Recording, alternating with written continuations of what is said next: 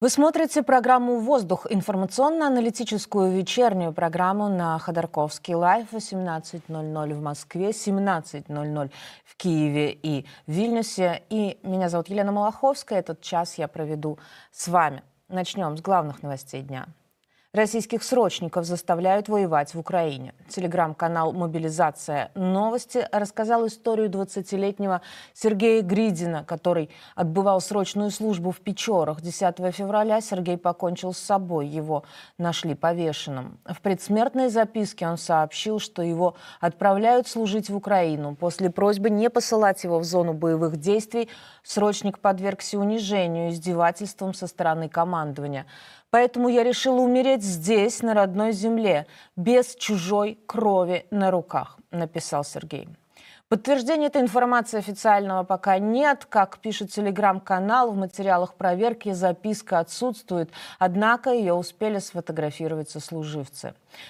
Военкоматы в сотрудничестве с администрациями колледжей начали требовать от студентов выпускных курсов писать заявление на досрочное прохождение медицинской комиссии и заседания призывной комиссии. Такие случаи фиксирует правозащитная организация «Школа призывника».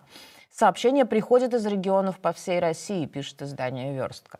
Военкоматы договариваются с руководством колледжа о том, что студенты, подписавшие такие заявления, сдадут экзамены досрочно. Затем они получат повестки с обязательством явиться в военкомат. Ну а дальше медкомиссия и армия. В России существует целая сеть учреждений перевоспит... перевоспитания сеть для перевоспитания украинских детей. Это такая чудовищная новость, что я с трудом могу ее вам рассказывать. Эти дети были вывезены с Украины, со своей родины. Об этом сообщает конфликт, конфликт Observatory. А всего на территории России и в аннексированном Крыму существует сеть из по меньшей мере 43 учреждений, в которых дети из Украины в возрасте от 4 месяцев до 17 лет подвергаются идеологической обработке. С начала войны, с 24 февраля 2022 года, в эти лагеря попали более 6 тысяч украинских детей и подростков. Фактическая цифра может быть значительно выше, говорится в исследовании. Лагеря, в которых обрабатывают украинских детей, рассредоточены по всей России, от аннексированного Крыма до Дальнего Востока. Обсудим эту тему сегодня с адвокатом Ильей Новиковым. Совет Федерации проведет внеплановое заседание 22 февраля, сообщают РИА Новости, то есть на следующий день после послания Владимира Путина Федеральному собранию. Сенаторы 22 числа, скорее всего, будут обсуждать интеграцию оккупированных регионов Украины в российское правовое поле, сообщают медиа. К слову, это заседание должно было пройти 1 марта, но решили поторопиться. Зампред Совфеда Николай Журавлев объяснил перенос заседания, цитата, необходимостью оперативно рассмотреть два важных закона, касающихся бюджета и налогов. О чем на самом деле будет э, это заседание, чуть позже будем разбираться вместе с политологом Иваном Преображенским. А пока мы запускаем опрос на эту тему. Хотим знать ваше мнение, чего вы ждете от экстренной встречи Совета Федерации.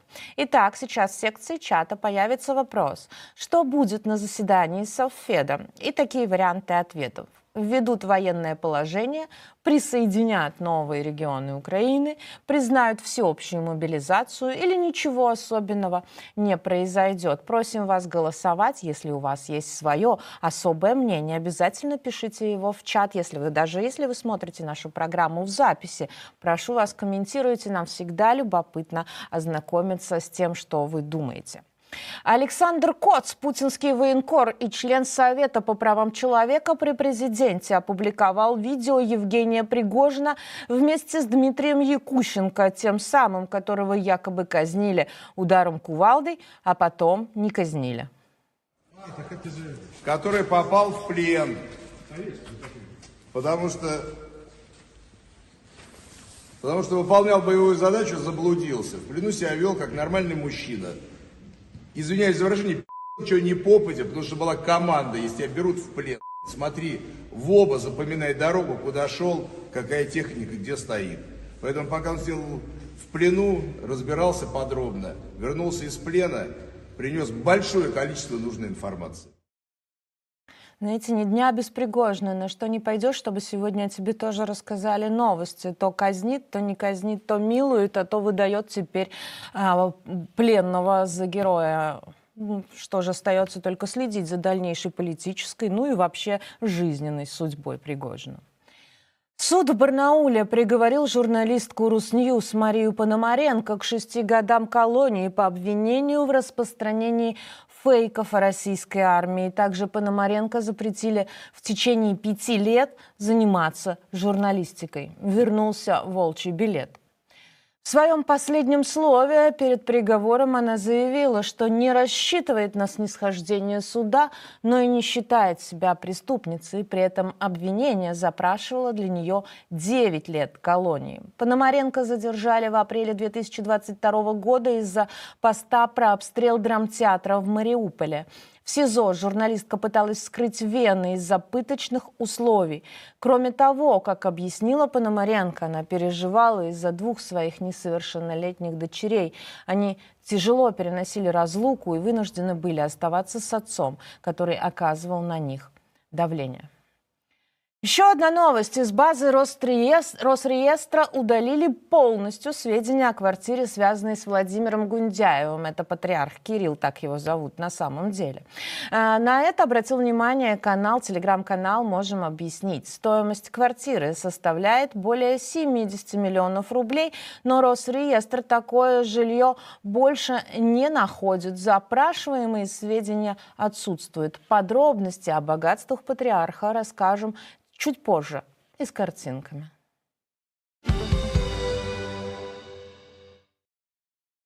Друзья, настала та минута, когда я попрошу у вас а, лайки. Об этом мне напоминает шеф-редактор сегодняшнего выпуска Юрий Белят, один из ваших любимых ведущих канала, поэтому вы можете передать ему обратный привет, поставив лайк. А главное, что именно так вы помогаете нам распространять наши трансляции. Говорите Ютубу, что они важные и стоит сделать так, чтобы как можно больше людей посмотрело их. Не забывайте, конечно, и подписываться, если почему-то еще нет. Ну что ж, а мы поговорим подробнее о новостях сегодняшнего дня. И главная политическая тема – внеочередное заседание Совета Федерации на следующий день после послания Путина Федеральному собранию. Чего ожидать, обсудим с политологом Иваном Преображенским. Иван, здравствуйте. Да, добрый день. Да, ну и чего же вы ожидаете? Главное, будет ли это что-то серьезное, что-то значимое, что-то весомое, а, к чему, к, чему, к чему действительно стоит готовиться? Вот 50% наших зрителей, которые уже начали голосовать а, в секции чата, считают, что нет, ничего интересного там нам не расскажут. Ну, я думаю, что интересного там будет достаточно, но это не будет никакой, сенс- ничи- никакой сенсации. В этом не будет никакой новости, а неприятного будет более чем достаточно, потому что речь все равно так или иначе идет о информационной подготовке к военному наступлению, о мобилизации российской промышленности, о мобилизации вообще жизни в Российской Федерации, о милитаризации всего и вся. А, Иван, скажите, пожалуйста, интересно чем? А, Какие-то подробности мы поем, поймем, может быть, образ мыш- мыслей или чего ждать дальше, каких-то шагов от Путина, ну и Софеда, разумеется. Ну, что касается, собственно, заседания Совфеда и Госдумы, там достаточно понятно, что речь идет о принятии некого пакета или пакетов законов. Первый уже виден. Это изменение а, бюджетного законодательства, это срочное латание дыр, дыра в бюджете российском огромная. Несмотря на все их победа, Мгм. победные заявления о том, что они ничего не боятся и с деньгами все нормально, на самом деле там под 2 триллиона рублей уже образовалась дыра, и доходы, главные нефтегазовые доходы российского бюджета продолжают падать. Соответственно, это надо срочно чем-то законопачивать. Они обирают дополнительно нефтяников, обирают дополнительно металлургов, красиво называют все это а, бюджет, налоговым маневром. Нет, но Мгм. этого недостаточно. Соответственно, будет принято несколько законов. Плюс к этому, вот чего мы пока не знаем, Владимир Путин однозначно в своем послании какие-то идеи продвинет, по которым, скорее всего, уже разработаны проекты законов, и эти проекты законов, они, возможно, и будут рассматривать уже прямо на следующий день, без обсуждения, без размышлений. Нет, За один день две палаты парламента прогонят их по конвейеру. Ну, в общем-то, такова и официальная версия, Журавлев ее и озвучивал, но все время, знаете, кажется, что как-то они излишне нагнетают. Вот это путинское обращение 21-го, и еще митинг-концерт, и тут с 1 марта срочно перес- переставляют это заседание на 22 февраля. Они с этими налогами не могли подождать до 1 марта? Нет, они, конечно, могли подождать с этими налогами до 1 марта, но вопрос в том, что они стараются действительно привлечь как можно больше внимания, но скорее к посланию Путина, чем, собственно, к этому заседанию. А это такая а, декорация дополнительная, собственно, к этому посланию. Послание, чем больше, как показывает опыт, они вокруг этого послания устраивают танцев с бубнами, тем менее содержательным оказывается само послание. При этом, в принципе, мы знаем, о чем оно будет. Оно будет условно о священной войне и о том, что мы напали, потому что иначе они напали бы на нас. Ничего нового он не расскажет с этой точки зрения. Ну, кажется, в данном случае это и к лучшему, ведь мы никто, наверное, всерьез не ожидал, что он может, например, капитуляцию объявить. Все говорят, э, многие говорят, давайте не будем обобщать, многие говорят аналитики в нашем эфире, что Путин фактически находится в Цукцванге, и все его военные наступления, которые должны были быть масштабными, по сути, такими не- таковыми не являются, как минимум не принес... Ой, Иван, вы здесь? А, как минимум. А, хорошо, пока у Ивана проблемы со связью, надеюсь, что в ближайшее время к нам присоединится, и я да расскажу свою мысль. А, многие аналитики сходятся во мнении, что Путин в Цукцванге не может ничего предложить своему электорату, да, что э, каких-то таких значимых побед э, нет и не может быть, которые могли бы все оправдать. Непонятно, нормальный человек непонятно, как вообще можно оправдать войну, но в данном случае речь не о нормальных людях. И э, и кажется, эти пляски с бубнами вокруг него именно и должны создать эту шумиху. Или все-таки он может ими прикрывать то, что на какие-то уступки согласится? Нет, очевидно, он не согласится ни на какие уступки, пока и уж тем более он не будет это анонсировать ни в каком послании. Мы уже видели, что на уступки Кремль может идти и всегда будет прикрывать это совершенно другими историями. Об этом точно не будет сказано публично. Соответственно, нет. Пойдет речь именно о том, что он в течение с ноября как минимум месяца разрабатывал для себя а, историю о том, о чем он вообще будет говорить с населением. Он понял, что ни одна из историй, которые он до этого использовал, не проходит. Ядерный электорат, что называется, те, кто поддерживал его с самого начала войны, поддерживал активнее всего, перестал его поддерживать после поражений в Харьковской, а затем в Херсонской областях. И с ноября шло придумывание внутри администрации президента этого послания, которое смогло бы объединить на поддержку войны снова хотя бы значимую просто группу россиян. Не большинство, очевидно, нет, но более 20%. И очевидно, что они ее нашли, они ее нашли вот в этой истории, которая с самого начала была, но не была для них главной, о том, что э, Владимир Путин успешен тем, что он ведет войну на территории Украины, а если бы он этого не сделал, то война шла на территории России. Вот эту вот мифологию, нет, вот эту вот манипуляцию они будут публично озвучивать сейчас, объявляя эту войну там священной, какой угодно, которую необходимо было провести, иначе вся Россия прекратит свое существование, а на месте, не знаю, ваших детских садиков будут солдаты НАТО. А вы сказали сейчас цифру 20% россиян. А, я так понимаю, что это которые поддерживают. А откуда эта цифра? Это какие-то закрытые кремлевские опросы для их внутреннего пользования?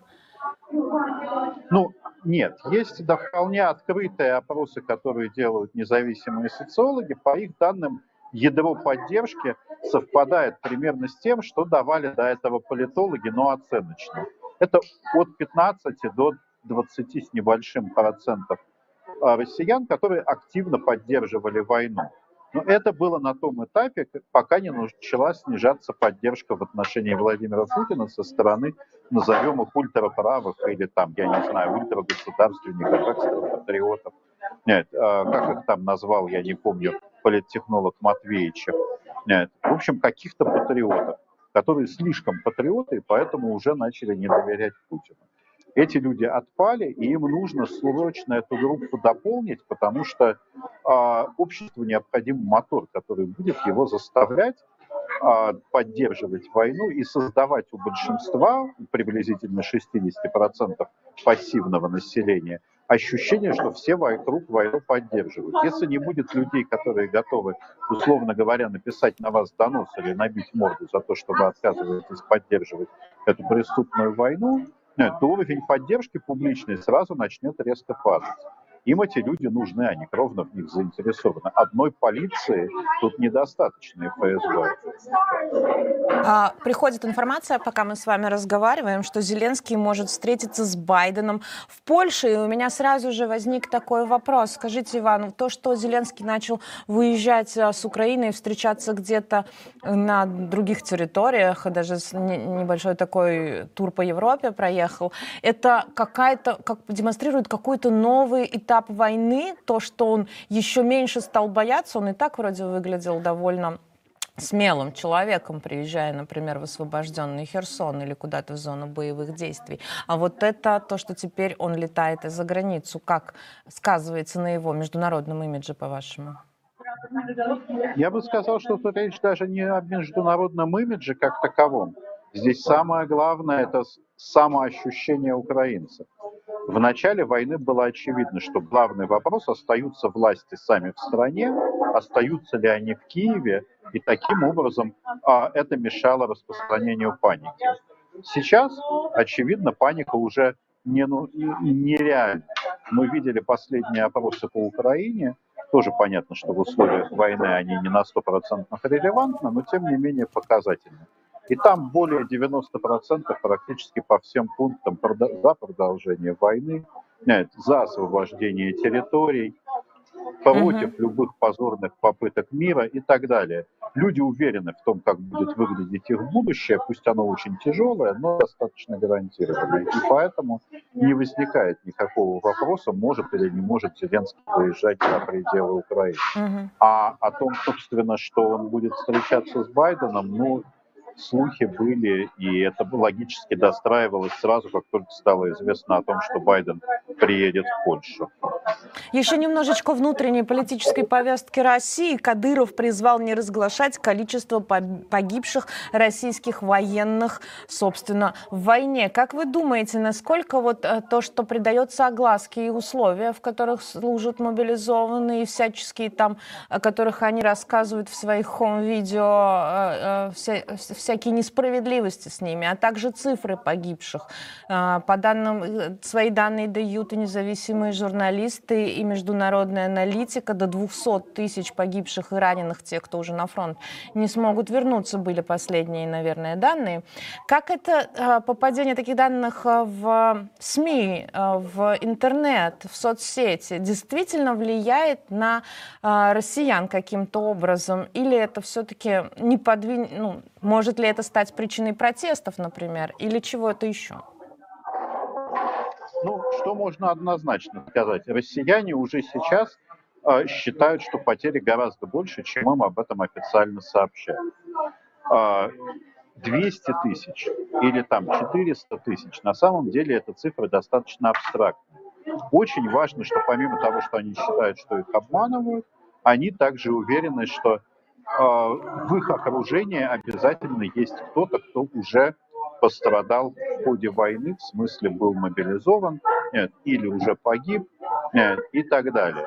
То есть, при том, что в реальности это не может соответствовать действительности даже при том количестве мобилизованных, которые были отправлены на фронт осенью, и при той второй волне скрытой мобилизации, которая идет уже сейчас, тем не менее а, однозначно понятно, что если россияне все практически, там более 50% значительно говорят о том, что в их ближайшем окружении в одном рукопожатии кто-то уже с этим соприкасался, это значит, что их ощущение от происходящего гораздо более масштабно, чем даже реальность происходящего. Но пока это не приводит ни к каким серьезным протестам, и как раз я думаю, что в значительной мере срабатывает именно та схема, которую сейчас Кремль будет э, пропагандистски активно навязывать. Она возникла сама в российском обществе как самозащита от необходимости что-либо делать.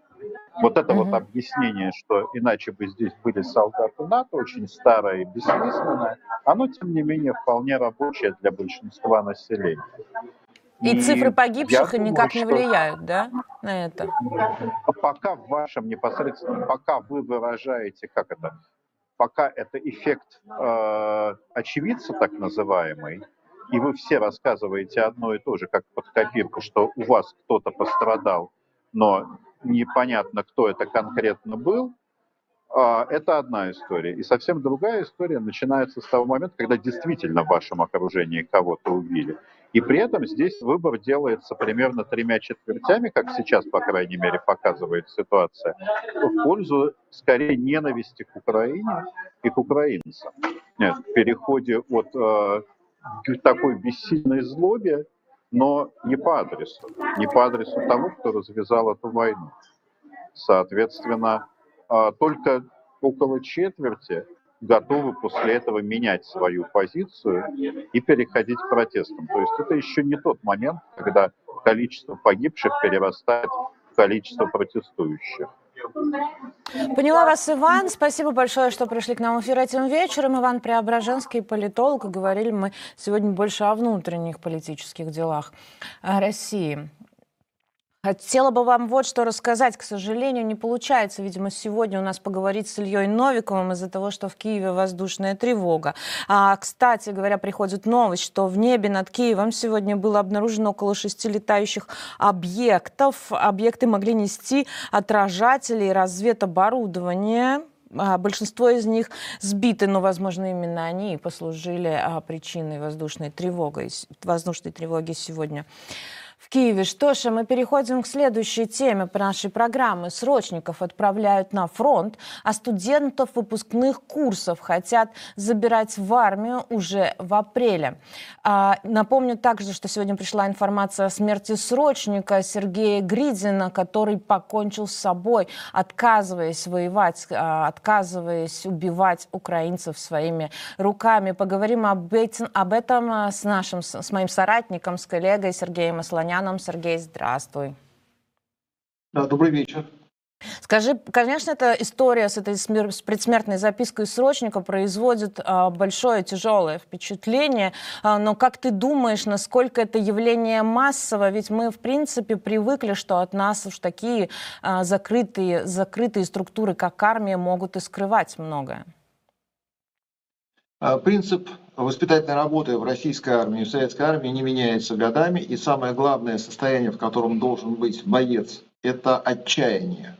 Новобранец, оказавшийся на срочной службе, с первой минуты погружается в ситуацию, когда он никто, ничто, у него нет абсолютно никакой ценности. Это, кстати, очень сильно цементирует рабоче-крестьянскую Красную Армию.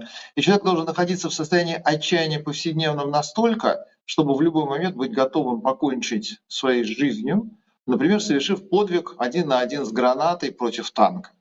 Потому что повседневная жизнь бойца российской армии и Красной армии, она должна быть невыносимой настолько, чтобы избавлением от нее был совершенно разумный поступок, а именно героизм во славу а, своей родины, что, кстати, вполне сопоставимо с православием, потому что мы знаем, что это религиозная идея э, как раз на том, что при жизни тебе не воздастся, ты родился, чтобы мучиться, а если что, то попадаешь в рай. Мы знаем, что воинов, погибших на поле боя, православие, например, сразу отправляет в рай без каких бы то ни было предварительных переговоров с святым э, Павлом или Петром. Поэтому мы видим картину, которая со стороны кажется актом одного конкретного человека, который до этого как-то более-менее, вот Сережа Гридин, он как-то существовал, и что-то в последнюю секунду в нем выявило а, поступок и повод для самоубийства. Нет, на самом деле это обычная ситуация, это каждый день так в армии. И просто здесь мы видим отчаяние, э, которое выявило в человеке невероятное мужество. Это действительно герой. Потому что покончить с собой – это очень ответственный, очень важный и очень весомый поступок. И к нему подходит не спонтанно. Мы видим, что бедный Сережа, который служил в этом понтонном э, батальоне, он был, естественно, на общих основаниях вместе со всеми таким же ничтожеством в глазах командира, как и любой другой боец. Но когда выяснилось, что сейчас это все должно, вся эта масса человеческая, совершенно обесцененная, должна отправиться в Украину убивать, он совершил геройский поступок. Но не тот, которого от него ждали командиры. Он покончил с собой, чтобы не участвовать. Я был несколько лет тому назад на спецкурсах в армии, и мы базировались в танковом полку, в танковой учебке. Я как раз наблюдал, как принимают молодое пополнение. Это будущие контрактники, это ребята, которые станут командирами боевых машин, механиками и водителями. Вот специальное учебное заведение, оттуда все выходят сержантами, высоко квалифицированными. И вот молоденький лейтенант, который только что откинулся из училища, принимал пополнение и разговаривал с новобранцем, который не так кепочку надел. И это был разговор пахана на зоне с опущенным зэком. И, во-первых, это было на уголовном жаргоне, потому что лейтенант солдату говорил про то, что тот рамсы попутал, и сейчас он ему шнифты загасит. И это был нормальный диалог офицера, который только-только что вышел из училища. У него еще нет никакого боевого опыта, но он уже точно знает, как воспитывать солдат и он воспитывал. Поэтому вот атмосфера зоны и Вагнер ЧВК, который вливается в доблестные ряды защитников Отечества, не привносит туда ничего нового. Армия была зоной, армия зоны остается, и российская армия зоной будет. И на зоне тоже такое же точно отчаяние в людях. Ты там никто, у тебя нету прав, у тебя совершенно аннулированная личность. И, конечно же, это и должно быть главным цементирующим в воспитании бойцов российской армии, но некоторые из них вместо того, чтобы погибнуть во имя Отечества, почему-то кончают жизнь самоубийством.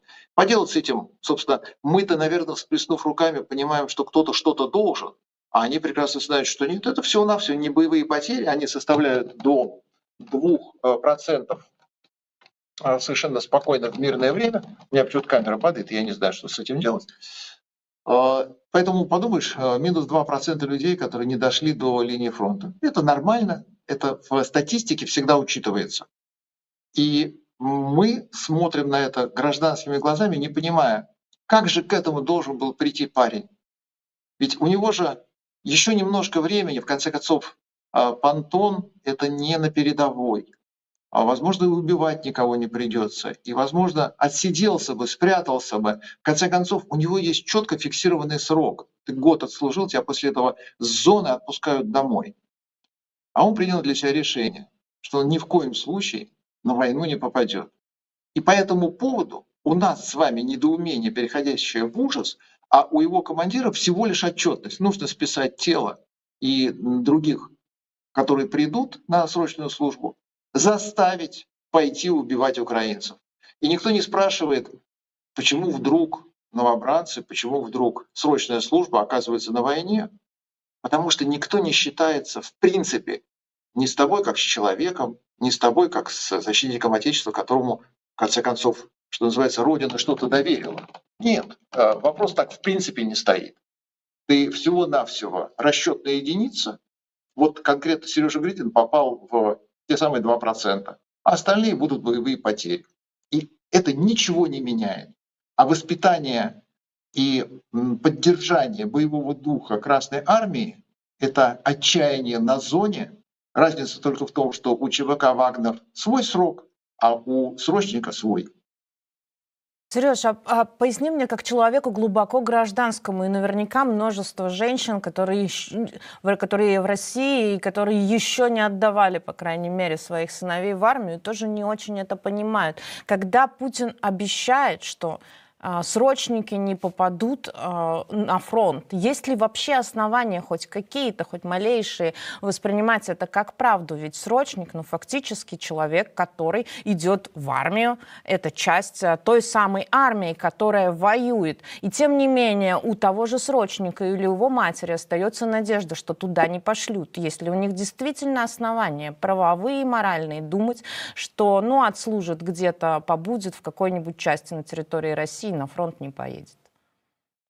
Для того, чтобы в отношении тебя сработали не только обещания президента, но и, например, какие-то законодательные нормы, для этого тебе нужен блат и сверхусилия. И во все времена для того, чтобы не стать всего лишь навсего статистической единицей ведомости небоевых потерь, нужно было, чтобы у тебя папа или мама замолвили словечко, знали, кому занести и, в принципе, откупиться. Нету никаких оснований верить Путину. Путин в принципе, выстроил систему власти и управления в России, основанные на том, чтобы, правда, никто не знал, и доверия словам президента нету абсолютно ни в чем. От, начиная от его собственности, когда у него всего-навсего не целая страна, а 21-я Волга, и заканчивая там какой-то мобилизацией, которая упирается в цифру 300 тысяч, конечно же, ни в коем случае никаких 300, полтора миллиона – это минимум. И матери, которые вдруг почему-то решили, что они отдадут своего ребенка на заклание, и, может быть, ему повезет, потому что президент обещал, это просто всего-навсего взрослые люди, которые находятся еще в инфантильном состоянии доверия сказкам.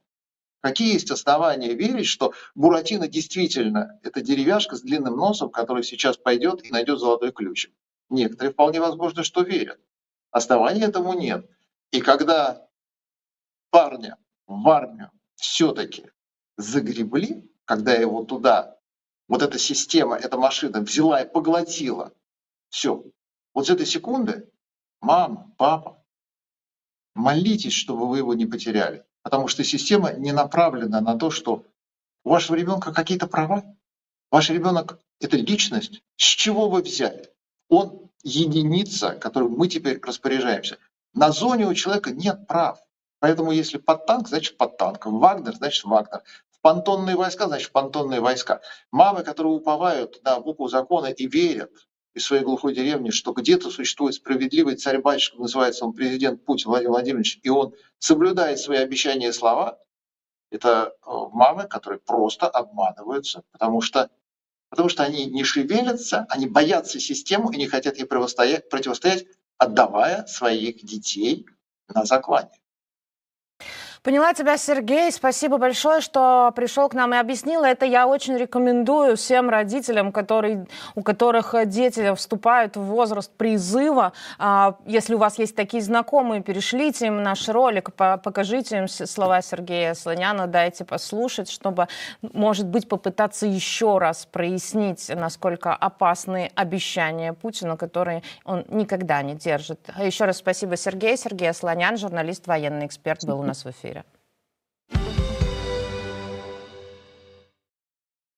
Следующая тема тоже не из легких, но перед ней я просто обязана попросить вас поставить нам лайк. Нам нужно распространять это видео, чтобы его увидели как можно больше людей, в том числе и в России, в том числе и те, кто еще до конца не осознал, какие чудовищные последствия может лично для них иметь а, война, развязанная Путиным в Украине.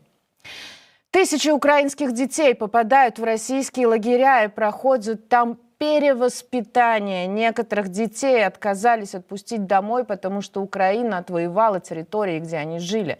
Подробнее об этом мы поговорим с Верой Ястребовой, с директором украинской организации «Восточная правозащитная группа», которая прямо сейчас к нашему эфиру присоединяется. Вера, здравствуйте. Добрый вечер. Да, сегодня мы прочитали материал аналитический о том, что 6 тысяч детей, эта цифра неполная, может быть больше, до сих пор могут быть в этих так называемых лагерях перевоспитания. У вас есть какие-то цифры? И, пожалуйста, Вера, объясните нам, что это за лагеря перевоспитания такие? Ну, прежде всего стоит отметить, что Восточная правозащитная группа совместно с Институтом стратегических расследований и безопасности – возглавляемым моей коллегой Павлом Лисянским, провели исследование на тему депортации детей из Украины на территорию Российской Федерации. В этом отчете мы полностью раскрыли механизм, как действует Российская Федерация, э, каким образом они передают детей на эту принудительную э, депортацию. И что происходит далее с детьми? Э, То, о чем вы сегодня говорите в, вашей, э, в вашем эфире, это лишь э, часть да, перевоспитания. То есть этому перевоспитанию, э, в кавычках, э, под- подвергаются все, в том числе даже родители, э, те, которые приемные семьи инициируют принятие ребенка а, в свою семью на территории Российской Федерации, обязательным условием для таких родителей является прох- прохождение специального э, курса идеологического воспитания. Возвращаясь к вашему вопросу, следует обратить внимание на том, что, знаете, я привожу всегда пример такую аналогию с уголовным правом, что все обстоятельства преступления известны лучше всего э, только самому преступнику. Так вот, э, статистикой правдивой обладает преступник, Российская Федерация, в лице чиновников, которые занимаются киднеппингом украинских детей. И э, говорить о статистике, что это 6 тысяч, а не 12, на сегодняшний день не приходится. Мы продолжаем постоянно следить и мониторить э, перемещение детей. К нам обращаются родственники э, тех детей, которые поддались депортации принудительной, сейчас находятся на территории Российской Федерации. Э, Но учитывая аспекты с э, тем, что мы не можем да, разглашать какие-то конкретные кейсы, я вам могу сказать одно, что, э, на наш взгляд, Российская Федерация умышленно этот проект создала и продолжает его продвигать, несмотря ни на что, так как таким образом они будут спекулировать в том числе тем, что на убитого солдата Российской Федерации, срочника, несрочника, контрактника, они вывезли наше будущее, наших детей, наш, э, наш демо- демографический фонд. Э, По сути, если взять в целом статистику, которую приводил гуманитарный штаб, то можно констатировать, что действительно на 1 к 10 где-то приблизительно таких пределах, э, ну, настолько это массовое явление, это депортация э, на сегодняшний день, к сожалению. И здесь очень, очень сложно добиться Украине возврата этих детей.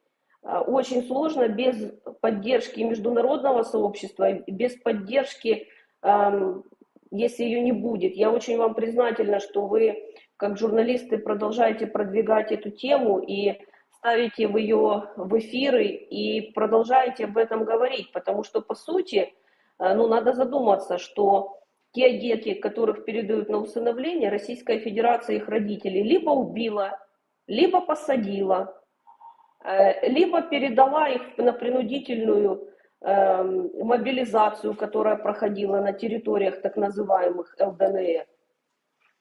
И Да. ну, это, это чудовищно, то, что э, теперь эти дети стали как, как либо товар да, для идеологического воспитания какой-то э, массой и статистикой. Вера, а вот э, есть какие-то ведь кейсы, когда все-таки удалось, я понимаю, что это крайне нелегко, крайне нелегкая ситуация, и, наверное, там, где нет родителей в живых, или они за решеткой, или мобилизованные в российскую армию, особенно сложно, но есть ли какие-то кейсы, когда удалось э, детей вернуть э, в Украину? И, они, и, может быть, даже вы что-то знаете о том, что они рассказывают? Что касается возврата, я знаю, что э, этим вопросом занимаются э, наряду с правозащитными организациями. Это омбудсмен Украины Дмитрий Лубенец. Они продвигают эту повестку. Эм, Также у нас есть уполномоченный при президенте по правам ребенка. Но для эффективной такой, ну, к сожалению, нет э, примеров массовых случаев, да, когда удалось э, вернуть ребенка. В основном это усилиями э, родственников при поддержке, эм, во всяком случае, хотя бы информационной, э, со стороны коллег и правозащитников, и журналистов в Украине, и не только, э, удается собрать информацию, идентифицировать, а потом вплоть до того, что ну, какими-то неформальными способами эм, ехать туда или, м, так скажем, просить кого-то, чтобы подтвердили основания, ребенка настойчивыми просьбами удалось э, забрать и вернуть. Но это при случае э, чаще всего уже дети старше 10 лет, которые связываются через другие аккаунты и пишут своим родственникам, где они, то есть где есть возможность их Мгм. идентифицировать, потому что информация максимально закрыта со стороны Российской Федерации. И найти таких детей очень тяжело. И если мы говорим о периоде э, в летнее время массовыми были случаями, когда с территории оккупированных э, Луганской и Донецкой области, так называемых ЛДНР, вывозили детей якобы на оздоровление. Но затем а, родителям отвечали, что ваши дети не хотят возвращаться, для них уже создана учебная программа, и они в этих лагерях э, отдыха, да, они перепрофилированы уже на э, такое полностью э, учреждение типа, которое позволяет и получать образование там на месте, они не хотят возвращаться.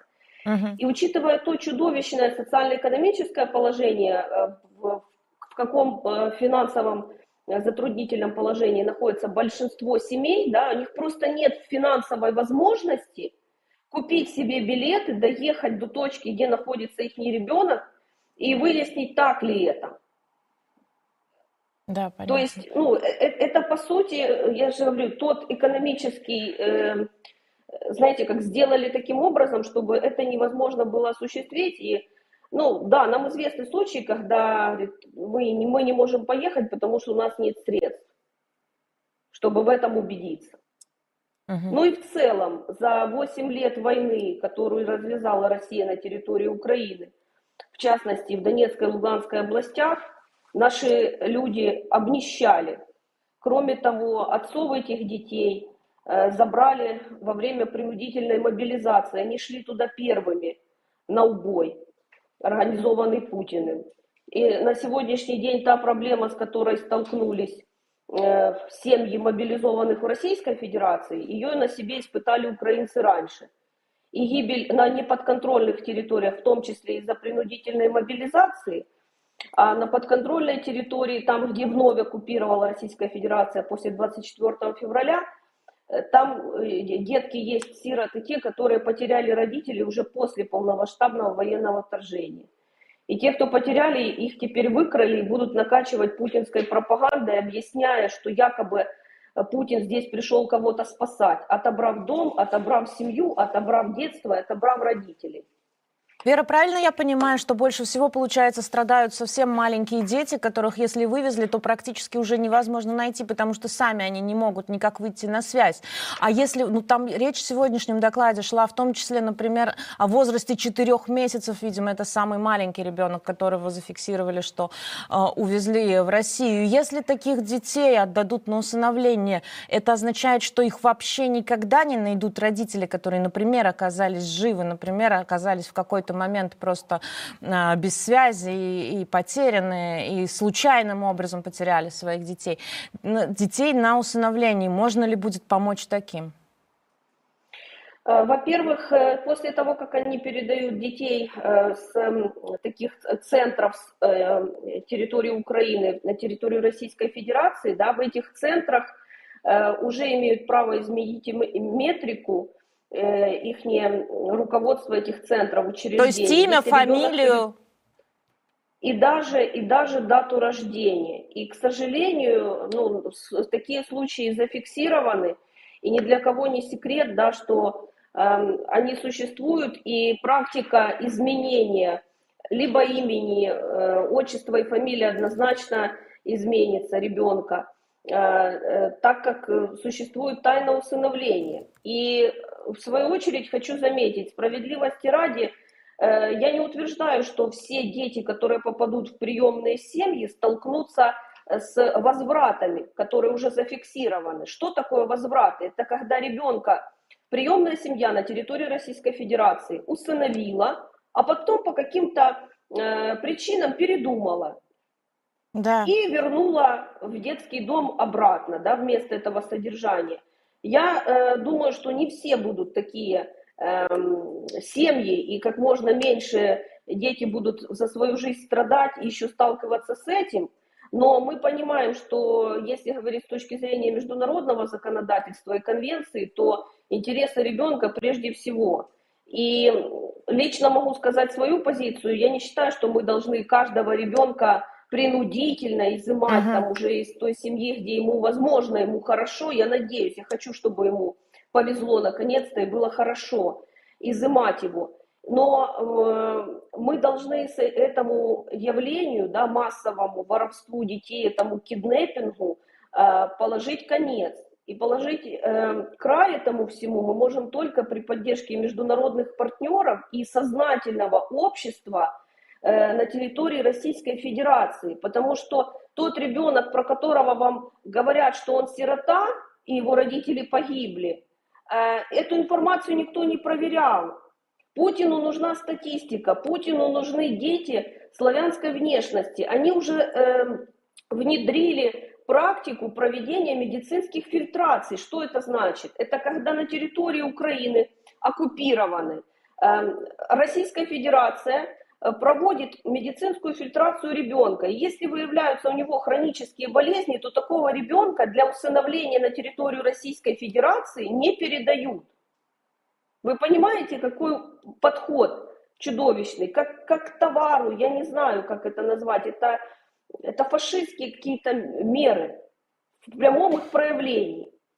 Поэтому я призываю всех, кто сталкивается с этим, пожалуйста, идите на контакт с журналистами, с правозащитниками. Э, Со своей стороны, э, те, кто передают нам информацию, мы гарантируем анонимность. Для нас важно установить местонахождение этого ребенка и чтобы это не была статистика, а была спасенная судьба этого человека маленького. Спасибо большое, Вера, что пришли к нам сегодня в эфир. Это была Вера Ястреба, правозащитница, директор украинской организации «Восточная правозащитная группа». Я только бы хотела сказать, что если вы сами не можете выйти, если вы знаете такие случаи об украденных в Украине детях, но не знаете, с кем связаться, вы можете даже написать об этом нам в чат-бот «Воздуха», который мы обязательно оставим ссылку в описании. Ну и, конечно, в интернете наверняка можно легко найти сайт а, Центра Восточного правозащитной группы, которую сегодня представляла в нашем эфире Вера Ястребова. Еще раз спасибо.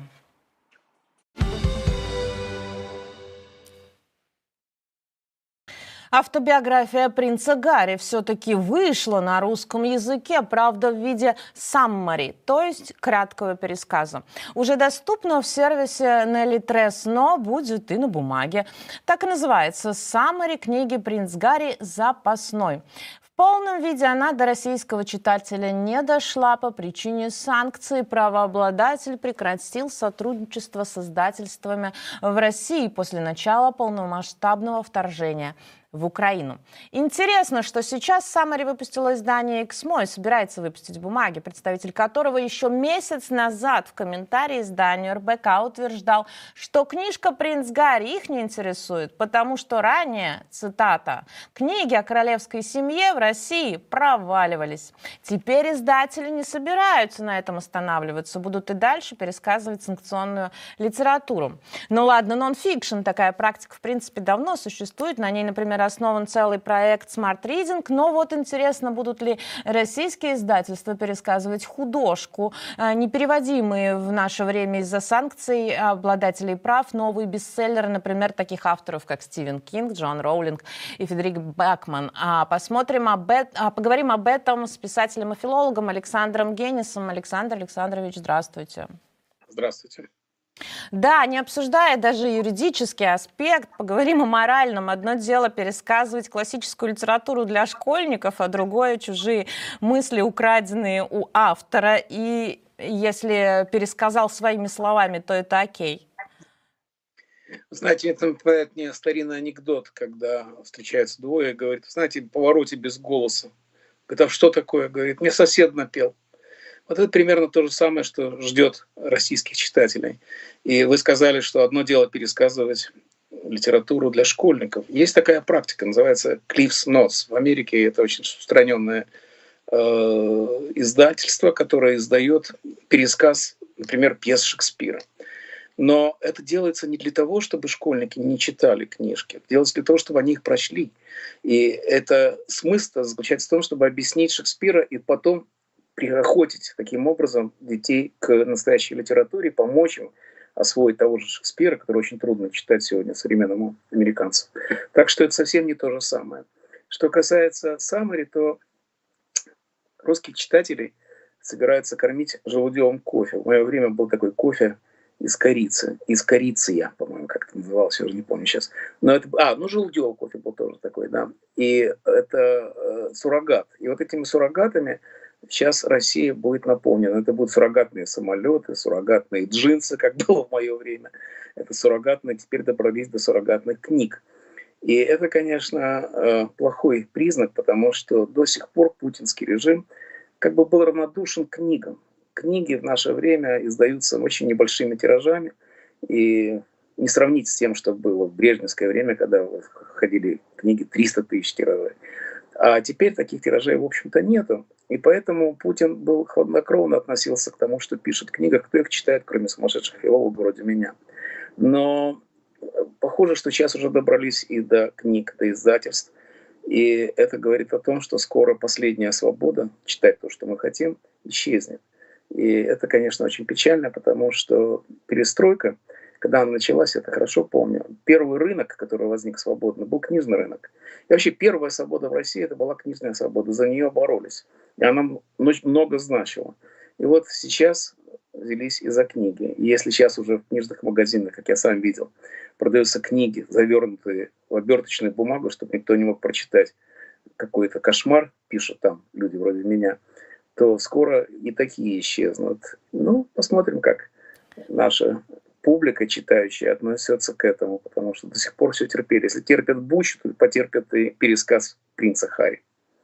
Да, Александр Александрович, вот вы рассказали о э, американском издательстве, где э, делают пересказ, чтобы заинтересовать э, школьников классической литературой. Но зачем же мы пошли так далеко, когда вот, например, есть ваш проект с Петром Вайлем «Родная речь», если я простите, я сейчас по памяти, если я ошиблась, а, где вы тоже пытаетесь заинтересовать, рассказывая, в чем соль тех или иных сюжетов. А если захочет, например, в отместку британский издатель а, пересказать ваш этот а, замечательный литературоведческий нон-фикшн, как вы к этому отнесетесь? Не будет ли действительно а, на Западе такой тоже моды? Ну, раз там а, пересказывают нас, мы тоже не, не, не отдавая гонорары авторам, которые могут пойти в том числе на войну в Украине, будем просто печатать э, вот так, э, пиратским образом?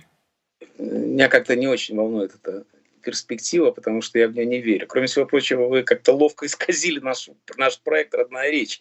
Это ни в коем случае не связано с пересказом сюжета. Если бы открыли книгу, то вы видели, что это не пересказ сюжетов, а анализ классических анализ, произведений, воскресную школьную литературу. Это огромная разница. Все равно сказать, что Белинский пересказывал Пушкина.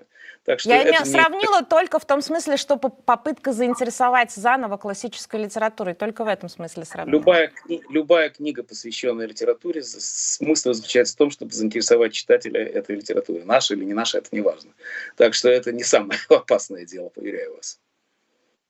А, а можем мы потенциально как-то оценить спрос на этот пересказ а, в России? Все-таки а, россияне всегда считались литературоцентричной нацией. Согласятся ли они есть, захотят ли они покупать вот эти вот пересказы вольные? Вы знаете, дело в том, что была такая практика и в брежневское время. Совершеннейший произвол царил потому что э, советская власть плевала на авторские права, она плевала на, более того, она плевала на оригинал. Я помню совершенно анекдотический случай. Все знают книгу Артура Кларка «Космическая Одиссея». Она была переведена на русский язык, естественно, без согласия автора, естественно, с краденными правами. Но все это еще ничего. Когда я дочитал до конца, то вместо последней главы было написано «К концу автор впал в идеологические бредни, идеалистические бредни, поэтому советскому читателю не нужно знать, чем кончается эта книга. Вы думаете, что я все вру, но у меня до сих пор в библиотеке стоит этот том». И ничего, сожрали это. И поэтому э, русскому читателю не привыкать к произвольному обращению с любой литературой. Более всего прочего, цензура э, бесилась по поводу любых западных авторов. Мы не знали, очень многое было вычеркнуто, о чем мы не знали. Ну, например, по звонит колокол в МГУ.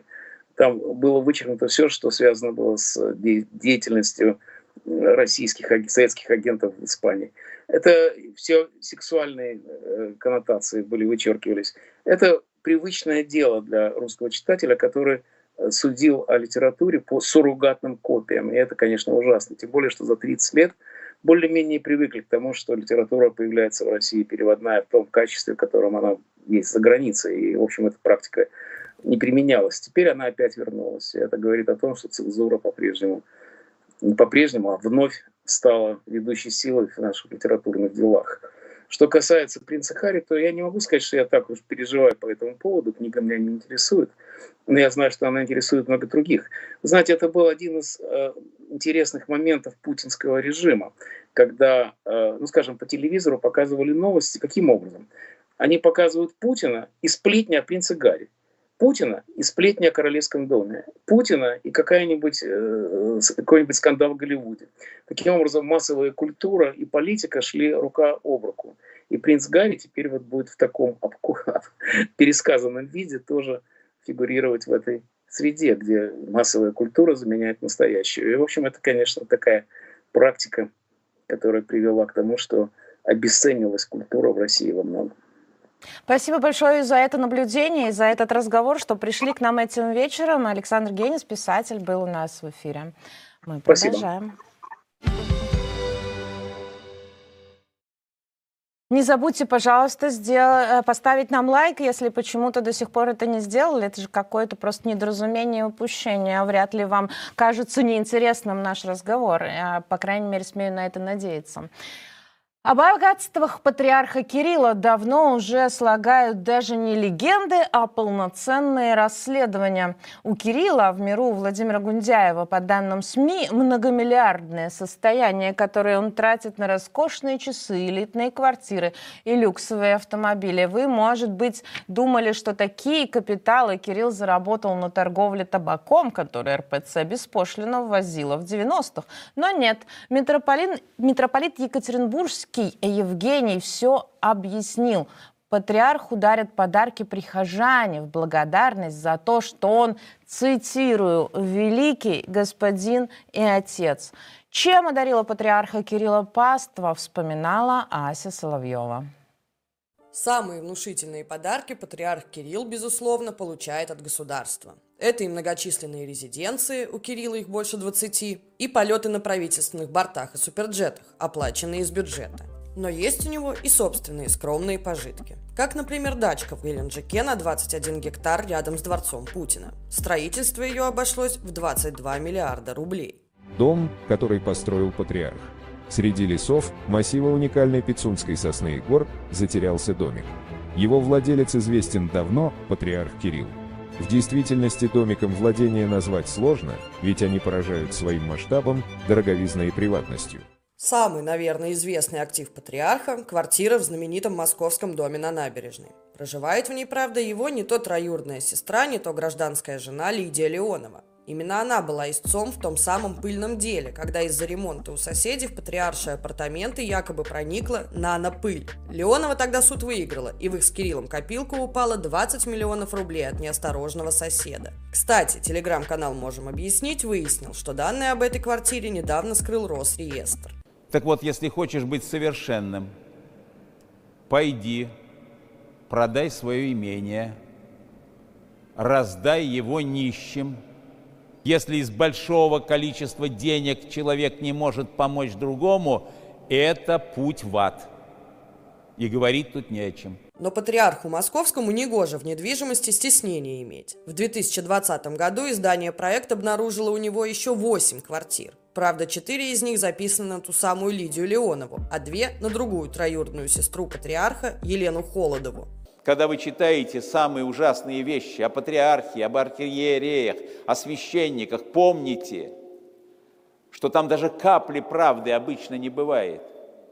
Но все это направлено на то, чтобы тех, кто правду Божью провозглашают, скомпрометировать так, чтобы народ перестал слушать и доверять. Скидывается паства и на аксессуары для предстоятеля. Те самые часы Брегия, которые затирали на фото умельцы с сайта Патриархии, стоили благодарным прихожанам миллион рублей. Подарки стоят и в гараже у патриарха. Это, например, роскошный Mercedes Pullman и Cadillac Escalade. Оба стоят не меньше 10 миллионов рублей. Соседствуют с ними винтажные Победа и ЗИЛ. Вот образ жизни, который сегодня так искусственно насаждается, такой гедонистический образ жизни, ешь сколько хочешь, пей сколько хочешь, э, веди себя как хочешь, он изгоняет э, такое важное понятие, как самоограничение. По, на церковном языке аскеза. Аскеза это и есть самоограничение. И это не только удел тех, кто в пещерах Афонской горы спасается. Без аскезы человек жить не может. Без аскезы не может быть внутреннего роста. Ну и, безусловно, какой православный человек обойдется без яхты? Палладу за 6 миллионов долларов Кириллу подарила компания «Лукойл». А паства наскребла на судно попроще – Азиму за 600 тысяч долларов. На ней предстоятель РПЦ проводит свои отпуска. Чудом Божьим при активном участии руководства страны нам удалось выйти из этого страшного, системного, разрушающего сами основы народной жизни кризиса. Я плохой экономист, но понимаю, что общий мировой контекст не был благоприятным для развития экономики. И тем не менее сегодня Россия – это богатая страна. Ну и лицемерие пишет у нас в чате пользовательница Хельга. Хельга, я с вами полностью разделяю вот этот вот шок, казалось бы, чего мы раньше не знали, и все равно каждый раз удивляемся. И спасибо большое Асе Соловьевой за этот контраст между словом пастыря и картинкой пастыря. А я собиралась подвести итог опроса, который сегодня мы проводили в нашем чате. Одна из главных новостей дня то, что Совет Федерации экстренное заседание назначил на 22 февраля, хотя как оно экстренное, его просто перенесли с 1 марта. Очень торопится что-то сделать, но вот что, спросили мы ваше мнение. Введут военное положение, а присоединят новые регионы Украины, признают всеобщую мобилизацию, ничего особого не произойдет. Угадайте, какой вариант занял первый первое место. Ничего особенного не произойдет. 56% голосов. Впрочем, чего гадать, вы все видите на своих экранах. И большинство из вас считают, что никаких серьезных заявлений Совет Федерации сделать не может. Да и действительно, наверное, это скорее оптимистично сегодня. Ведь если бы они вводили военное положение или объявили всеобщую мобилизацию, ну, согласитесь, было бы еще менее приятно, чем просто посмотреть на балаболов. А это все новости, которые сегодня я собиралась вам рассказать. Мы увидимся уже завтра. Не уходите без лайка. Обязательно посылайте ссылку на нашу трансляцию друзьям, знакомым в рабочие чаты, ну и в чаты э, школ и групп детских садов, если, э, если это сочтете это возможным, почему бы и нет. Увидимся.